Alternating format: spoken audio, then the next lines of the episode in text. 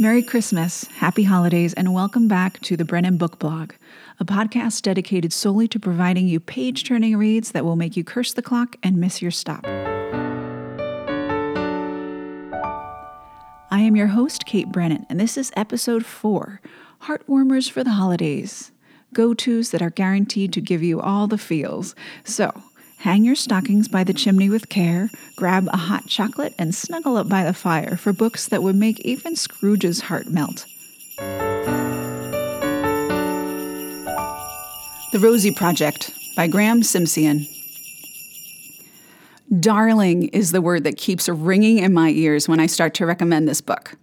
Open on Don, a man of incessant lists, deadlines, and meticulously planned menus, who does not have the 28 extra minutes he needs because he cannot come up with an alternate solution to cleaning his bathroom. Though it's never explicitly stated, Don has Asperger's. A brilliant statistician and geneticist, he ironically lacks for the one thing inherent to genetic genealogy's success a partner. So he decides to create a survey to find one. No smokers, no vegetarians, and definitely no one like Rosie. Enter Rosie, the quintessential manic pixie dream girl barmaid who is incidentally in search of her genetic father and who fails the quiz before even taking it. Nevertheless, the two have a rollicking good evening, during which Rosie somehow coerces him to have his standard Tuesday night lobster salad outside, overlooking the skyline, and encourages him to reprogram the clock so that even though they are late, he will still think they're within the schedule. I imagine you can see where this is going. The tone is unsurprisingly similar to the curious incident of the dog in the nighttime. It is at times laugh out loud funny as we follow Don's quixotic antics in literal interpretation and scientific deductive reasoning. It's a sweet love story, a how not to dating manual, and more than a dash awkward and appalling when Don gets a room full of Asperger's kids to shout, Shoot the baby! Shoot the baby! based on the best hypothetical solution to a horrible problem. But at its core, the Rosie Project is a refreshing perspective on what it's like to honestly look for that special someone. Because in most cases, Don lacks tact, motive, and guile. It's like using a self help book to smack someone in the face. They aren't going to ingest any of the information, but they'll get the point. For some reason, the description of this book led me to believe that the main character was going to create his perfect wife, Small Wonder style. Not the case. There are no robots. I don't know why I thought there were robots. But I also wasn't disappointed by the lack of robots. Turns out, humans are much more complicated machines.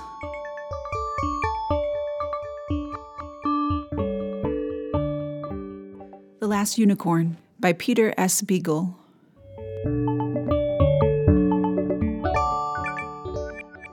A shimmering tapestry of poetry and motion Beagle's The Last Unicorn belongs on the ephemeral shelf of adult self help disguised as children's fables.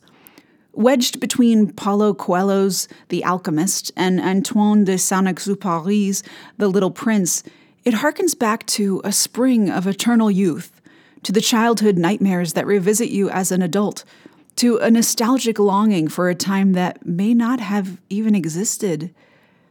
While beautiful and touching, the 1982 animated film adaptation serves only a sliver of the painfully gorgeous landscape of the book. Beagle expertly paints with adjectives and metaphor. His careful strokes bring a masterpiece to life before your eyes, like a painter who suddenly turns a slew of incongruent colors into starry night. At one point in the story, a butterfly alights on the namesake of the book during her quest. He pontificates enthusiastically in riddles and song, seemingly saying nothing while truly revealing everything. While no one can recognize the unicorn, the butterfly sees her for what she is, but then in a moment, he is gone, trailing lilting strains and doubtful meditation in his wake. Much as my experience of the tale, far too profound to appreciate within its pages and too fleeting to describe after the fact. Like childhood, like lost love, like joy, like a beautiful white mare who once, I could have sworn, was a unicorn.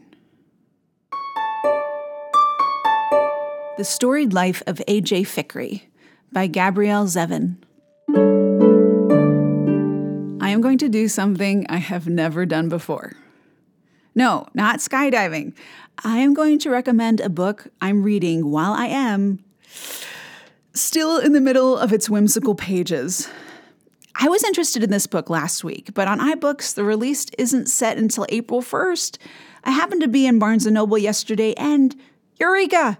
There it was, sitting all alone on one of the frontmost displays in the store. Naturally, I thought it only right to provide it some company. It is a gorgeous book with old, uneven pages and beautiful binding, but at $24.95, it was a bit steep for someone who reads as much and as quickly as I do. So I thought, I'll just read a few pages while I'm waiting for my friend. 100 pages later, I was still standing dead center at the front display table, a veritable greeter at Barnes & Noble in Union Square, oblivious to the chaos around me and without the least interest in a chair. By the time my friend came to drag me to lunch, I had devoured half of the book, alternately laughing out loud, yeah, really, and so entranced by its world that I didn't even notice when he arrived. The storied life follows a younger, jaded bookseller who was recently widowed as he navigates a lonely life of microwave dinners and WMTs, well meaning townies, who only want to read hardcover bestsellers and who identify the book they want as being uh, red and shiny. Then, at closing one night, shortly after a priceless book of his was stolen, he hears a baby's cry. And there, in the kids section, is a delivery he didn't quite expect. The book is jam packed with literary references that would make any book lover smirk. I mentally highlighted several passages, one referencing how everyone has to say that they like the infinite jest, otherwise, they'd have to admit to wasting several weeks of their life. Later in the book, the bookshop owner talks about the baby and his care incredulously and seriously blames Elmo for her penchant to trust and love everyone so easily. He also comments that she wants to read the same book over and over, and by the way, the monster at the end really doesn't hold any surprises. The kid is two. This is the kind of author who is so bright, funny, and insightful that you can't help but want to be friends with her.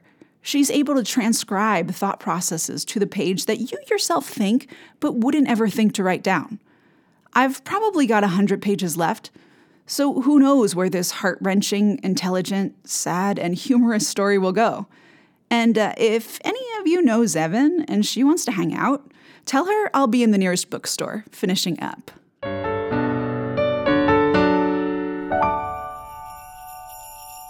Hey, thanks for tuning in to episode four of the Brennan Book Blog. If you like what you heard, please tell your friends. If not, tell your enemies. Just tell someone. Right now, Brennan Book Blog is available on iTunes and SoundCloud. You can check out www.brennanbookblog.tumblr.com for more recommendations immediately. And be sure to check us out next time for episode 5 Living Under Scrutiny, an episode right in time to accompany your New Year's resolutions. Until then, from Brennan Book Blog, keep calm and read on.